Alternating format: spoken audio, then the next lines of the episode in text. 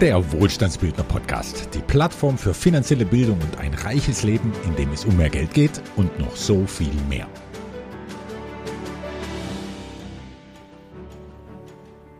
Allen, die meinen Podcast hören, will ich zur Begrüßung zwei Dinge zurufen.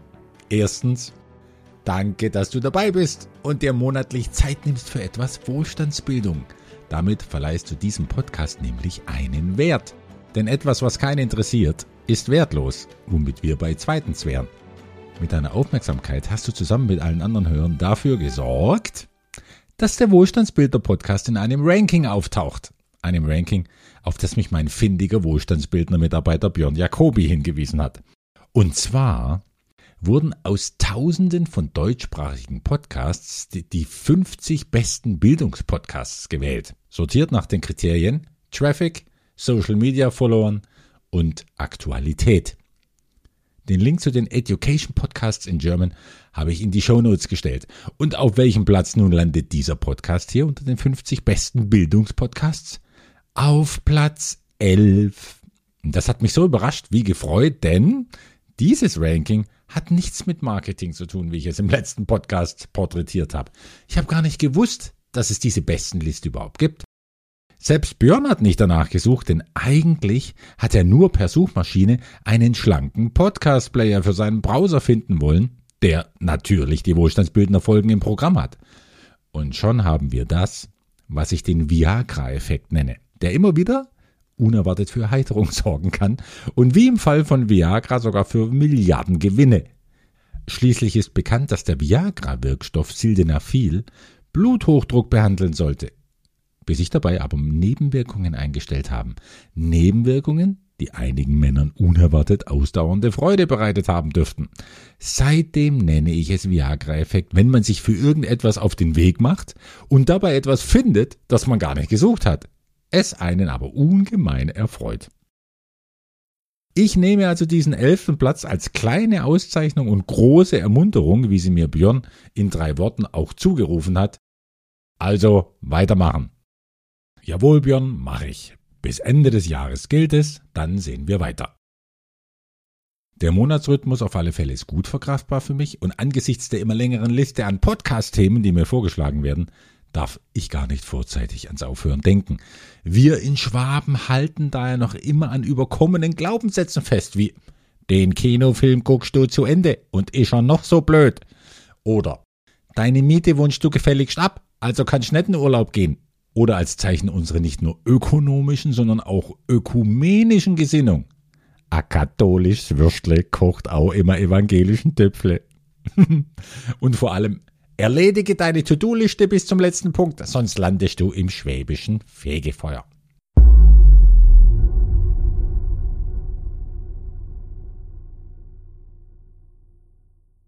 Zu unserem heutigen Hauptthema. Wenn du zehn Dinge oder Menschen aus dem Stehgreif nennen müsstest, die dich entscheidend geprägt und beeinflusst haben, dein Denken und deshalb deine Wahrnehmung und deshalb deine Entscheidungen und deshalb dein ganzes Leben, welche Dinge oder Menschen wären das? Als ich über diese Frage für mich selbst nachgedacht habe, kam mir recht schnell die Fernsehserie Raumschiff Enterprise in den Sinn, auch bekannt als Star Trek.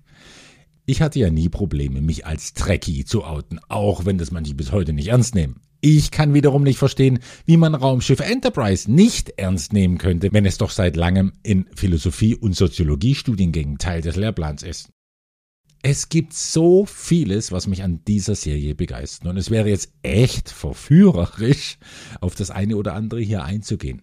Allein auf das, was die gesamte Serie durchzieht, als übergeordnete Handlungsanweisung für die Sternenflottenoffiziere.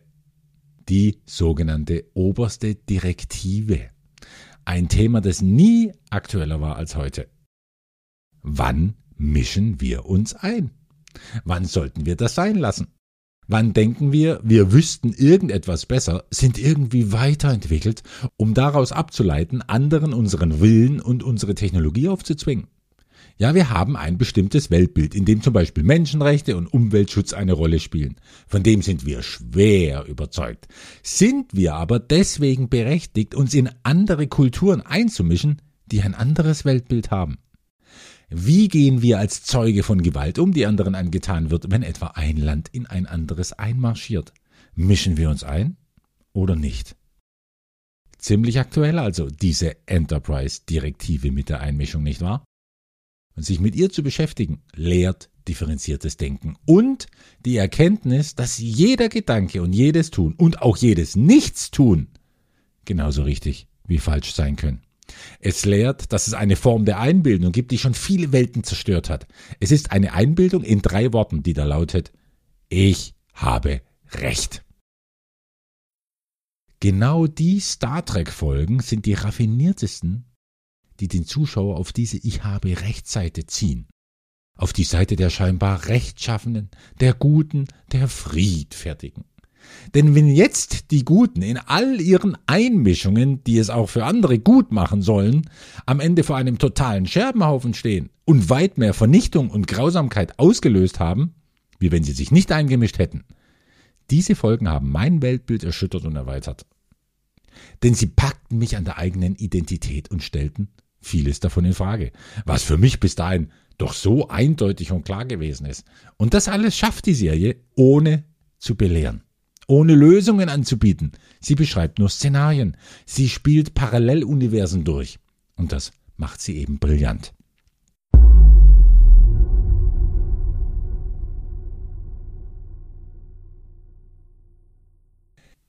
Ein Kapitel im großen Buch dieser visionären Serie will ich hier aber doch aufschlagen, weil das in seinem weiteren Verlauf auch mit finanzieller Bildung zu tun hat.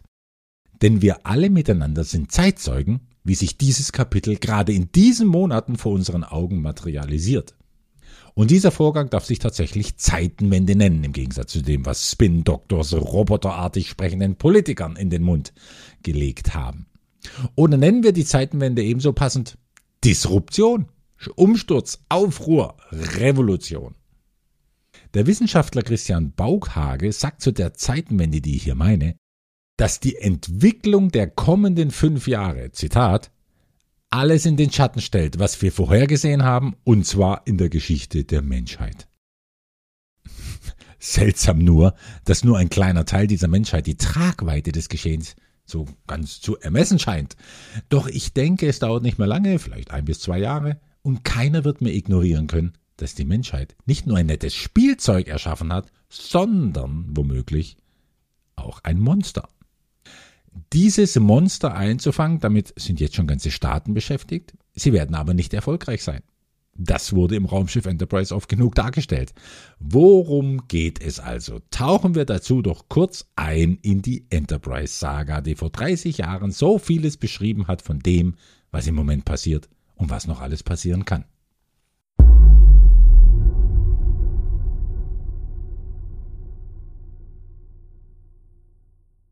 Die Vielfalt des Star Trek-Universums, wurde ja in ganz verschiedenen Rahmenhandlungen dargestellt. Eine davon ist die vielleicht bekannteste und das sind die Staffeln von Raumschiff Enterprise, The Next Generation.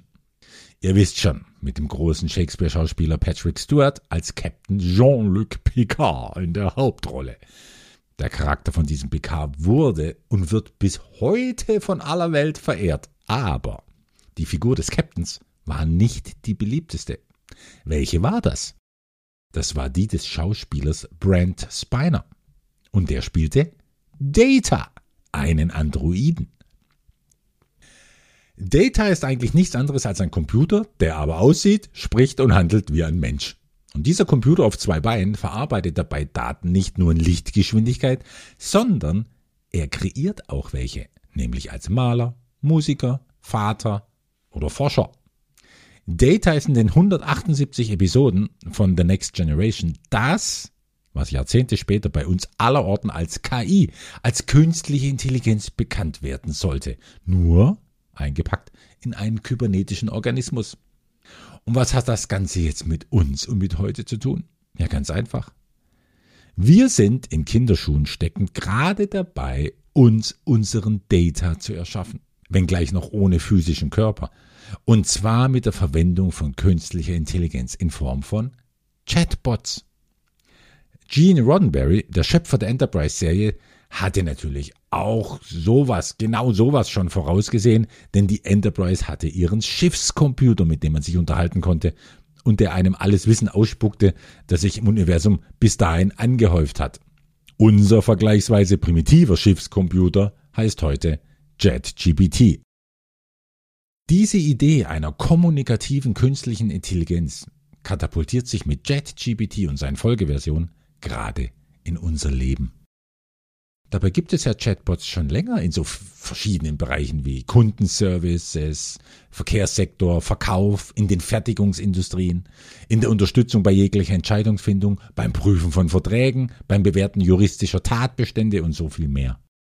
Aber jetzt erst wird KI greifbar als Instrument für alle auf diesem Planeten, die einen Internetanschluss haben.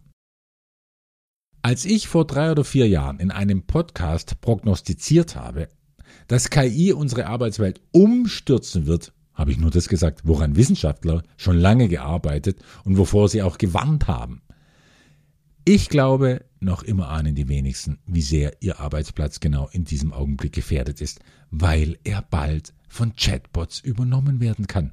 Es ist dabei gar nicht die Frage, ob ein Chatbot das schon kann, denn yes, he can. Es ist nur die Frage, wann wir Menschen uns dazu entscheiden, ihn entsprechend einzusetzen. Und bis dahin haben wir alle, die von ChatGPT vielleicht nur mal gehört haben, noch Zeit und dürfen weiterwerkeln, bis es sich ausgewerkelt hat. Und wie viel Zeit bleibt noch? Naja, in Deutschland mit seiner Beamtenmentalität und haarsträubender Dysfunktionalität infolge mangelnder Digitalisierung, in diesem Land wird das noch dauern. Die meisten Beamtenjobs könnten heute schon ersetzt werden, wenn man deren Aufgaben einem Chatbot übergeben würde. Das betrifft ja vor allem die Jobs, die keinen Umgang mit Menschen benötigen, wie zum Beispiel der Großteil aller Aufgaben in Finanzämtern. Und ein Chatbot würde es besser machen, nicht nur schneller, sondern auch besser, anwenderfreundlicher und sogar witziger. Das wird natürlich verneint von Politiker- und Beamtenseite aus, denn die wollen sich schließlich nicht selbst abschaffen, auch wenn es der gesamten Gesellschaft dann besser ginge. Die Bemühung um Verkleinerung des Deutschen Bundestags sei hier ein mahnendes Beispiel. Erst vor wenigen Tagen habe ich mir so inniglich Chatbots gewünscht, anstatt Menschen in diesen staubig muffigen Ämtern, die wir mitunter alle besuchen müssen. Und das ging so. Ich musste eine steuerliche Unbedenklichkeitsbescheinigung besorgen um sie einem besonders kritteligen Emittenten vorzulegen. So eine Bescheinigung ist ein Papier mit eigentlich nur einer Zeile, die aussagt, dass ich meine Steuern pünktlich zahle. Natürlich kann dieses lächerliche Stück Papier nicht übers Internet bestellt werden. Wir sind schließlich in Deutschland. Ich kann auch nicht aufs Bürgeramt, damit die es für mich bestellen. Videokonferenz ist auch ausgeschlossen. Ein Bankkonto kann ich damit in fünf Minuten eröffnen, aber eine steuerliche Unbedenklichkeitsbescheinigung, nein. Ja, das ist eine ganz andere Liga. Da muss ich schon körperlich vorstellig werden zu bestimmten Öffnungszeiten und eines von zwei Büros ansteuern mit je einem Menschen darin, der dafür zuständig ist. Natürlich war keiner der beiden erstmal da. Die müssen ja auch mal aufs Klo, klar. Oder ein Schwätzchen halten oder einer gewichtigen Konferenz beiwohnen. Also warte ich 15 Minuten. Eigentlich sinnlose 15 Minuten, weil Beamte nicht an ihrem Platz sitzen, aber ich habe halt Englisch-Vokabeln gelernt. Dann kommt einer, der prüft meinen Ausweis und sagt, ich solle in zwei Stunden wiederkommen, dann wäre das Papier fertig. Aha. Ich stehe also da, will Geld verdienen und damit meine Steuern bezahlen und bekomme gesagt, dass der Ausdruck eines Einzeilers zwei Stunden dauert. Was soll ich jetzt machen? Wieder heimfahren? Wieder herkommen? Wieder Parkplatz suchen? Natürlich mit Parkgebühr? Nun ja, ich habe mir das gesagt, was wir uns alle sagen angesichts deutscher Bürokratie. Ich sagte mir, es hilft nix, damit musst du leben, kommst halt in zwei Stunden wieder. Du kannst diese Technokratenmentalität jetzt nicht ändern. Was man sich halt so einflüstert, um nicht irre zu werden bei Behördengängen in Deutschland. Da entwickelt ja jeder seine eigene Überlebensstrategie. Drei Stunden später war ich wieder da. Es war zum Glück Donnerstag, da arbeiten ein paar dieser Rathausfiguren sogar von 16 bis 18 Uhr. Ich gehe direkt zu besagtem Büro, wo das Ziel meiner Wünsche ausgedruckt bereit liegt. Oben auf einem Stapel habe ich es gesehen und wollte schon zugreifen. Aber da heißt es erstmal, das kostet 10 Euro. Ich drucke Ihnen einen Zettel aus. Mit dem gehen Sie bitte zur Bezahlstelle. Die stempeln Ihnen ab, den Zettel. Und dann kommen Sie wieder. So einfach geht das. Mit diesem so einfach geht das im Kopf, gehe ich zwei Stockwerke tiefer zur Bezahlstelle und denke mir dabei, Mädle, du mit deinem so einfach geht das. Deine Einfachheit reicht nur bis zur nächsten Brandschutztür. Warum konntet ihr in ganzen zwei Corona-Jahren, in denen ihr absolut nichts zu tun hattet, keine digitale Infrastruktur ohne Zettel installieren? Ihr seht, geneigte Podcast-Hörer, ich kann Essenzseminare geben, in denen man lernt, seine Frequenz in ungeahnte Höhen zu schrauben. Natürlich funktioniert dieses Wissen auch andersherum. Und es gibt Momente, da rammt man eben die eigene Laune mit Lust in den Boden. Denn es kann ab und an so gut tun, sich schlecht zu fühlen. Dann stehe ich also in der Bezahlstelle. Da steht eine Dame vor mir mit sehr rundem Gesicht, noch runderem Körper. Und ich glaube, ihr Geist war auch ziemlich rund. Da war nämlich nicht eine Ecke zu erahnen, an der sich sowas wie Interesse, Engagement, Wachheit oder sonstige Zeichen von Leben hätten anheften können. Was wollet sie bitte? fragt sie mich in einem in solchen Situationen irgendwie immer etwas dümmlich klingenden Schwäbisch.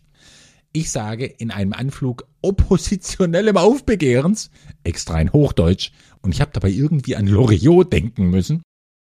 Ich möchte das hier bezahlen und schiebe ihr den Zettel unter die schusssichere Glasscheibe und denke mir dabei, ob ich jetzt echt für so eine Scheibe Gewerbesteuern zahlen musste? Für Leute mit null Gefährdungsgrad? Überschätzen die ihre Arbeit nicht ein bisschen? Was man ebenso denkt in solchen Situationen. Die Dame rollt erstmal ans andere Ende des Zimmers und beginnt an ihrem Computer herumzuwerkeln. Ich schaue ihr aus der Ferne dabei zu und sinniere, was wohl das Gegenteil von arbeitsscheu sein mag. Es ist sieben Minuten vor sechs Uhr. Punkt sechs schließen die Türen. Nicht nur zwei Stockwerke höher. Ich werde langsam nervös. Verdammt, es geht doch nur um eine Quittung. Warum geht das so lang? Da kommt sie wieder und sagt, zehn Euro bitte. Ich sage, bitte mit Karte, mir ist das Bargeld ausgegangen. Karte?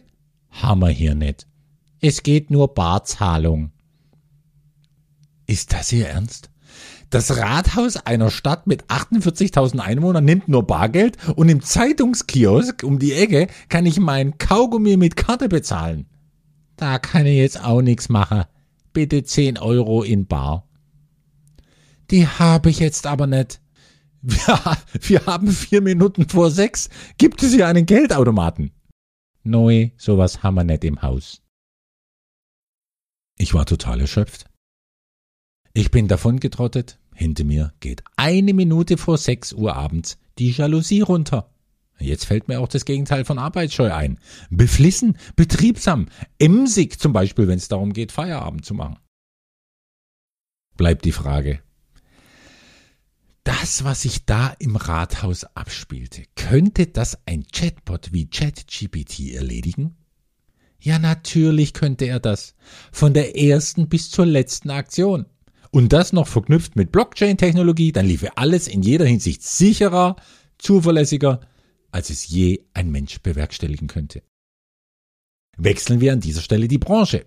Denn ich will die Frage stellen, ist mein Job als Wohlstandsbildner vielleicht auch gefährdet? Wäre ein Chatbot in der Lage, ein komplettes Finanzseminar auf die Beine zu stellen, könnte er Leute in Sachen Vermögensaufbau beraten wüsste er, in was man rentabel, plausibel und sinnstiftend investieren könnte.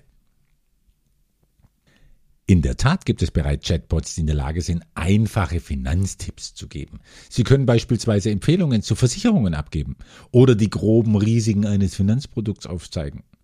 Allerdings stoßen Chatbots schnell an ihre Grenzen. Denn KI-Systeme können nun mal auf das zurückgreifen, was in der digitalen Welt erreichbar ist, was also jemals von Menschen oder Maschinenhand geschrieben und programmiert wurde. Wertschöpfung hingegen findet in der realen Welt statt. Und dort geht es mitunter in einer Weise zu, die eine KI vielleicht nachahmen kann, aber nie verstehen wird. Nämlich unlogisch, intuitiv, Spontan, flexibel, experimentell, sprunghaft, eben menschlich. Und aus diesen unerklärlichen Faktoren menschlicher Entscheidungsfindung sind oft die innovativsten Wertschöpfungen entstanden. Chatbots und KI dagegen basieren nur auf Daten und Algorithmen. Sie können bestimmte Muster und Trends in den Daten erkennen und auf dieser Grundlage Vorhersagen treffen. Damit können sie vielleicht kreativ erscheinen, so wie es auch für uns kreativ erscheint, wenn wir Vorhandenes neu kombinieren, woraus etwas entsteht, was es vorher so noch nicht gab. Wirklich neu ist aber die Neuanordnung von Vorhandenem doch nicht, oder? Wenn neu etwas ist, das erfunden werden müsste, zum Beispiel wie das Rad, die Glühlampe, das Telefon oder ein Bild aus der blauen Schaffensphase von Picasso. In Sachen Vermögensaufbau ist es ähnlich. Nehmen wir als Beispiel einmal wieder die Börse. Seit Corona und praktischen Apps finden ja 1,3 Millionen von den unter 30-Jährigen pro Jahr den Weg an die Börse, wie der Spiegel berichtete. Fragt man übrigens diese Leute, warum sie das tun, kommt meistens die Antwort, es gibt ja nicht viel anderes, was man mit dem Geld machen kann. Tja, deshalb gibt es Millionen Heringe, wie ich sie gleich noch erwähnen werde. Aber deshalb gibt es auch immer am ersten Samstag eines Monats den Wohlstandsbildner Podcast. Zurück zum Thema. Glaubt nun, liebe Podcasthörer, einer von euch da draußen, dass irgendetwas an der Börse schöpferisch und neu ist? Das Herumgeschiebe von Aktien, die Analyse von Trends, die Spekulation auf die meistens vorhersehbare Reaktion der Masse. Das alles mag neu erscheinen, ist aber letztlich nur eine Neuanordnung von Daten.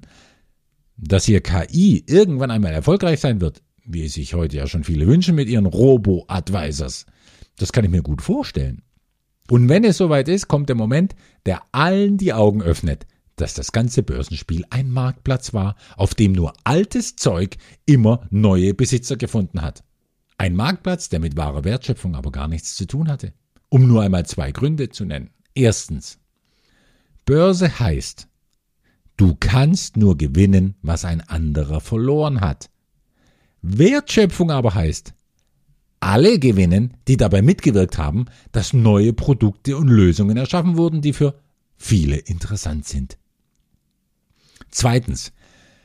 Alle Arten von KI finden die zwar riesige, aber doch immer gleiche Menge von Daten vor, die sie analysieren können. Ja, irgendwann sind alle KIs gleich intelligent. Intelligent in Anführungszeichen natürlich. Dann haben wir die Situation wie von zwei gleich starken Schachcomputern, die man gegeneinander spielen lässt. Es wird keiner mehr verlieren, aber es wird auch keiner gewinnen. Es gibt nur noch Remis-Partien, unentschieden. Und damit wird es an der Börse nur noch Verlierer geben, denn niemand baut Vermögen auf.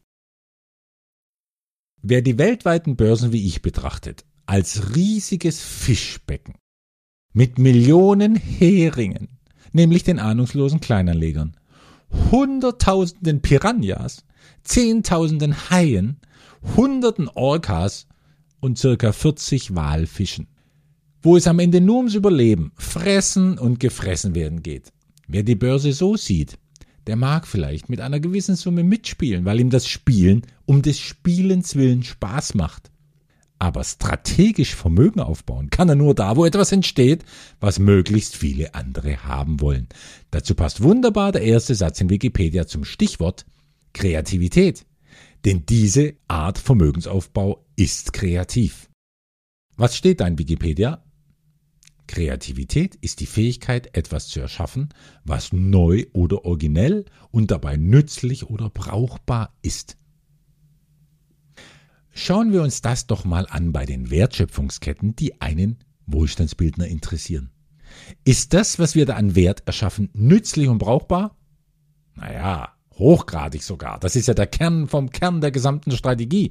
Je mehr Menschen das nützen und brauchen, was wir herstellen, desto größer die Plausibilität und Rentabilität des Investments. Wer meine Podcasts hier verfolgt, für den ist diese Aussage schon ein Mantra, was sie aber hoffentlich nicht als langweilig abstempelt, sondern auszeichnet als das, was diese Aussage ist, nämlich existenziell und wertvoll genug, um viele hunderte Male wiederholt zu werden mögen sich an dieser Stelle doch all die Börsenteilnehmer mal fragen, wie sehr das, in was sie da investieren und wie sie es herumschieben, nützlich und brauchbar ist.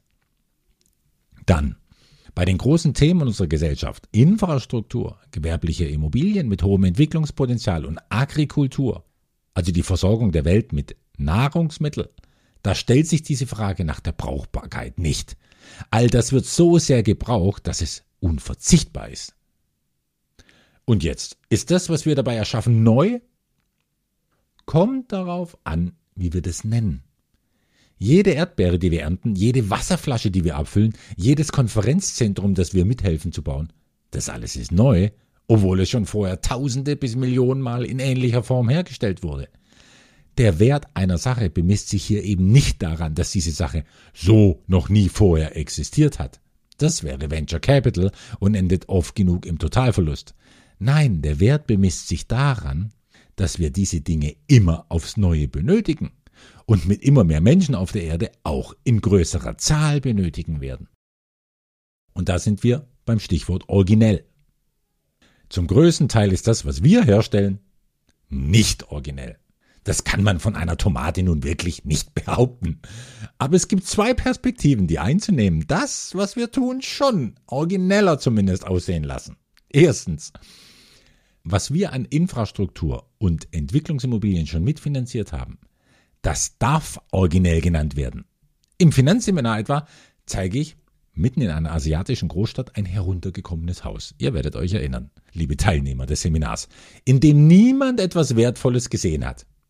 Bis einer kam und dieses Haus verwandelt in ein modernes, ästhetisch ansprechendes kleines Bürogebäude. Die Idee und die Durchführung sind sicher nicht neu, aber originell, denn Jahrzehnte vorher kam schließlich niemand auf die Idee, die sich dann auch noch als hochrentabel gerechnet hat für alle Investoren. Oder ein in die Jahre gekommenes Industriegelände in Amerika nahe der Küste mit ein paar Fabrikruinen drauf. Bis einer kommt und den Bedarf an Lagerraum erkennt, wenn nun mal all die Küstenbewohner keinen Keller unter ihr Haus bauen können. Wo aber soll der Amerikaner seine Surfbretter, alten Sofas, Reisekoffer, Waffen und sonstigen Krempel aufbewahren, wenn es knapp wird im Flachdach-Bungalow? Er mietet sich einen abschließbaren, 24 Stunden überwachten Raum so groß wie eine Garage und findet dort noch ein Café, Fitnessstudio und kleinen Supermarkt vor, wo er all den anderen begegnet, die sowas brauchen, um bei einem guten Kaffee einen Schwatz zu halten. Ja, jetzt ist es originell, das Ergebnis an sich ist es nicht, aber der Weg ist es vom ölverdreckten Industrieplatz hin zum schmucken Storage, in den pro Tag mehrere tausend Menschen strömen. Oder als drittes Beispiel ein Gewächshaus. Na, daran ist ja nun auf den ersten Blick gar nichts originell. Das gilt aber nur für die, die Tomaten auf den Augen haben. Wer sich mit Gewächshäusern beschäftigt, und mit der Infrastruktur drumherum, um diese Gewächshäuser zur Quelle von Hunderttausenden Tonnen Obst und Gemüse zu machen, der wird sehen, es gibt unzählige originelle Ideen, wie sogar etwas so topmodern ausgereiftes noch günstiger, schneller, schöner und profitabler gemacht werden kann. Und wenn es nur eine weltweit neue Zusammensetzung der Erde ist, in der die Pflanzen wachsen. Oder du auf die Idee kommst, zu viel Wärme nicht im gesamten Gewächshaus zu abzuleiten, zu bekämpfen, was nämlich sehr teuer ist, sondern nur an den Wurzeln der Pflanzen, indem man sie mit kühlem Wasser umfließt. Nur eine kleine Komponente anders gemacht und schon hast du zehn Prozent zusätzlichen Ertrag. Und du hast Besucher aus dem gesamten Ausland, die unserem Agroingenieur an den Lippen hängen, um zu erfahren, wie er denn auf diese originelle Idee kam. Aber jetzt noch zu zweitens. Und genau dieser Weg, diese Art Projektentwicklung, das ist der zweite Faktor, der unser Tun originell macht. Es ist nicht immer das Ergebnis, das fasziniert. Faszinierend ist der Weg, der zum Ergebnis führt.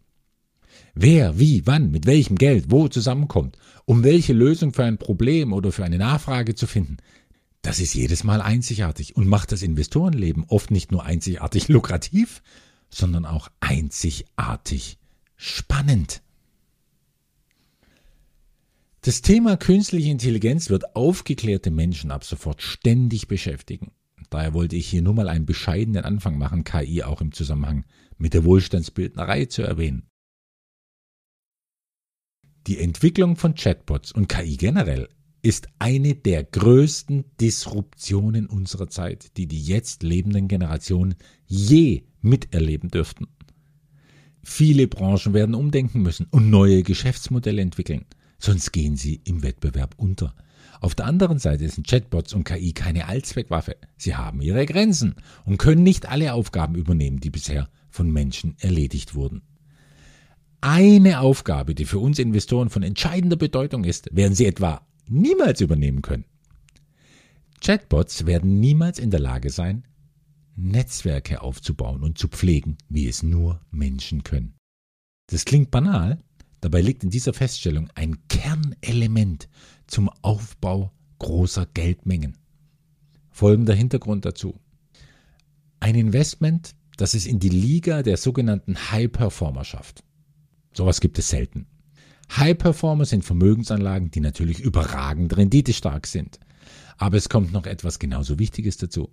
High Performer tragen oft mehr Potenzial in sich, als sie mit ihrem eigenen Gesellschaftszweck je selbst verwirklichen könnten. Was bedeutet, sie ziehen wie in ihrem Kielwasser viele neue Vermögensanlagen mit sich. Oder anders gesagt, mit der Zeit entwickeln sich High Performer zu einem regelrechten Gravitationszentrum im Portfolio, um das viele andere Investments wie Planeten kreisen. Wer sich mit der Biografie von superreichen Menschen unter diesem Gesichtspunkt beschäftigt, der wird fündig werden, denn die allermeisten großen Reichtümer gründen, wie sich immer erst im Rückblick herausstellt, auf einen solchen High Performer, aus dem sich heraus alles weitere entwickelt hat. Einige Investoren aus der Gruppe der Wohlstandsbildner sind schon an einem solchen High Performer übrigens beteiligt und im Moment spricht vieles dafür, dass da sogar ein zweiter heranwächst. Welche High Performer das sind, spielt jetzt hier keine Rolle. In späteren Podcasts werde ich gewiss auf sie zu sprechen kommen. Was ich sagen will, ist, High Performer Investments sind nie das Ergebnis einer Wertschöpfungskette, sind nie die Summe von Daten oder die Folge von Ursachen. Sie stehen immer ganz am Anfang einer Entwicklung. Sie entstehen wie aus dem Nichts, ergeben sich oft wie zufällig aus einer Verkettung von Umständen, wie sie nie ein Mensch oder eine Maschine erfinden könnte. Corona war in jüngster Zeit so ein Umstand. Um aber in einer Verkettung von Umständen, oft auch scheinbar unglücklichen Umständen, um dort die Chance zu sehen, um das ganz Neue zu ahnen, dazu braucht es Menschen. Und zwar nicht nur einen, sondern viele. Und diese vielen repräsentieren jeder für sich auf einmalige Weise Wissen und Erfahrung, Geld, weitere Kontakte, Chancen und Risikobewusstsein, aber auch Emotionen, Lebenseinstellungen und spirituellen Hintergrund. Und diese Gemengenlage unfassbar komplexer und intuitiver Verbindungen von Menschen, die bringt irgendwann einen Impuls hervor in Form einer Idee. Und diese Idee führt zu weiteren Ideen, über die sich mehrere Köpfe unterhalten, was wiederum neue Ideen an Land zieht. Und am Ende eines kreativ chaotischen Prozesses bringt es einer der Köpfe auf den Punkt und sagt, Leute, es ist verrückt, aber es ist interessant. Lasst es uns ausprobieren. Und am Ende wird sich zeigen, ob wir etwas von Wert schaffen konnten.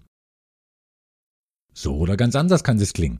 Aber immer unwägbar ist es mit einer gehörigen Portion Irrationalität versehen. So entstehen High Performer, die schon ganze Dynastien begründet haben. Chatbots haben keinen Zugang dazu. Sie sehen nichts Neues, sondern können nur Wahrscheinlichkeiten auf Grundlage vorhandener Daten aufstellen.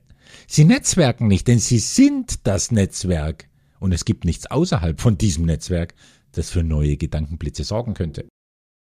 Ein menschliches Netzwerk aber ist immer mehr als die Summe seiner Menschen und Daten. Es sind diese Geistesblitze, die aus einer aufgeladenen Atmosphäre herausschießen, wenn die Zeit reif dafür ist. Daher ist mir nicht bange, dass mein Job als Wohlstandsbündner gefährdet sein könnte in nächster Zeit. Um Geistesblitze aufzufangen und darin etwas Wertvolles zu sehen, dafür braucht es Menschen, die miteinander reden, die Geld zusammenlegen und sich dann auf eine Abenteuerreise begeben. Künstliche Intelligenz wird uns noch oft überraschen und natürlich auch in vielem überholen. Wir werden ihr aber immer voraus sein, wenn es darum geht, mit der Weisheit des Bauchgefühls und der Begeisterungsfähigkeit des Herzens Dinge zu wagen, die ein Chatbot als unmöglich berechnen würde.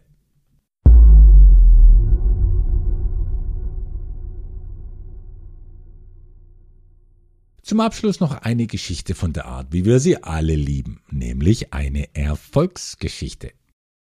Und weil in dieser Geschichte etwas wirklich Bemerkenswertes passiert ist, wurde sie auch durch alle Medien gereicht, sogar bis rüber nach Amerika.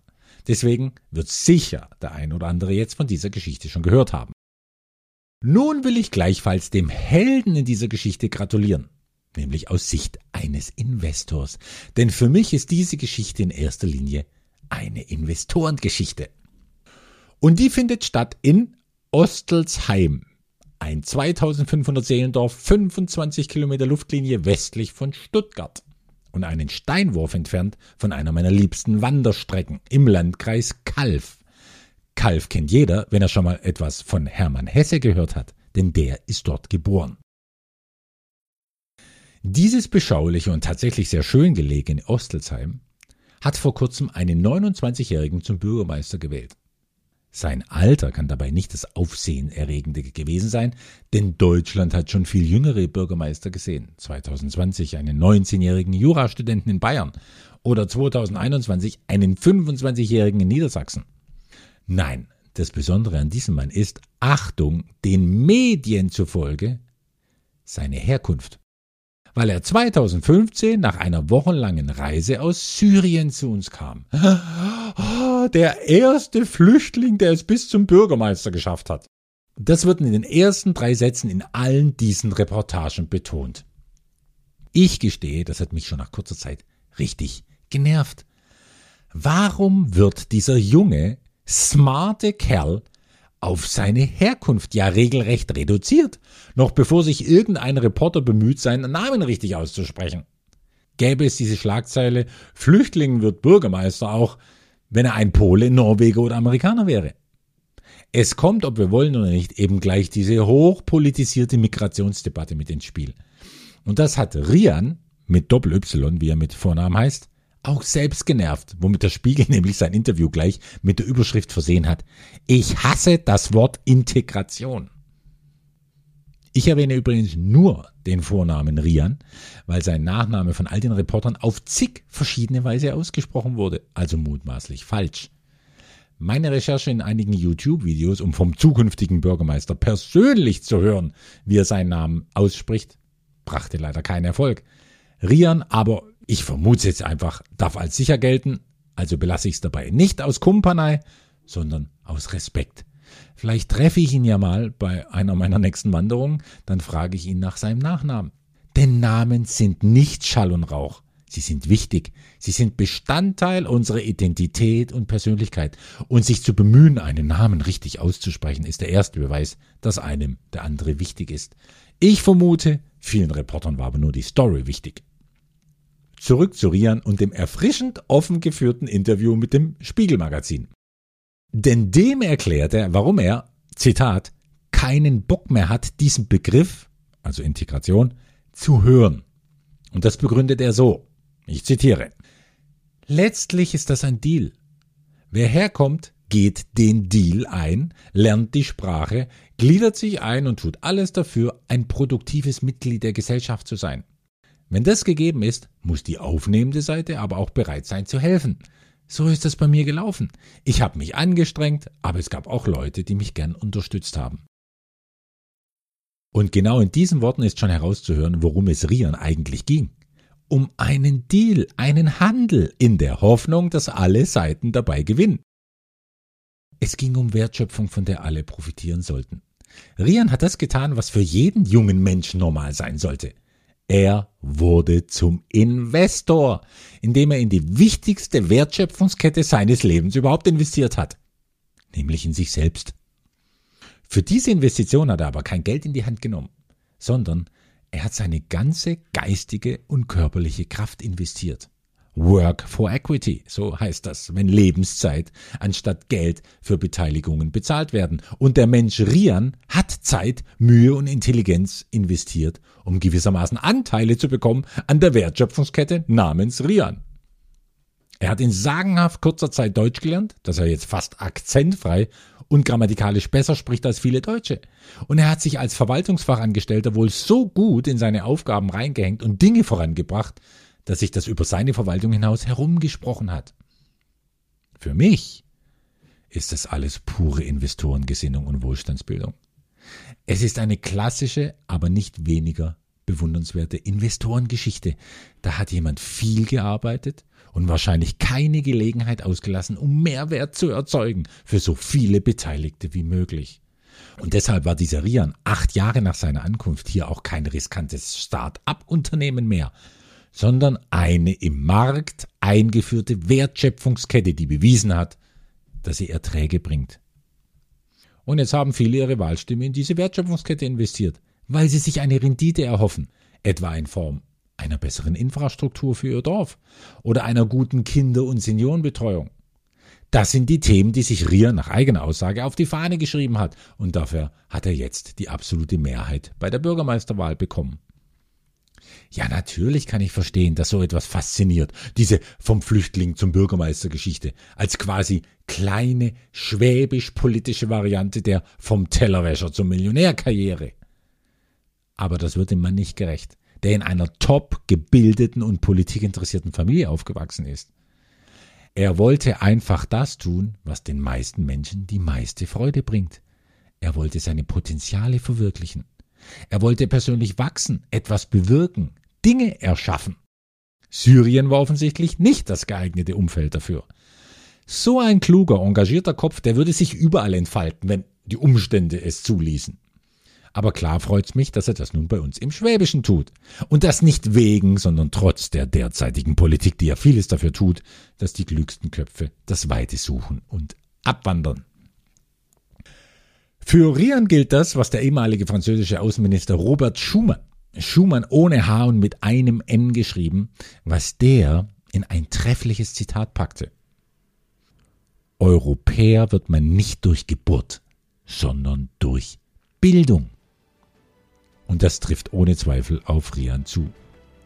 Und zum abschließenden Gruß an euch, liebe Podcast-Lauschenden, kann ich es mir unmöglich verkneifen, dieses Zitat für unsere Sache hier abzuleiten.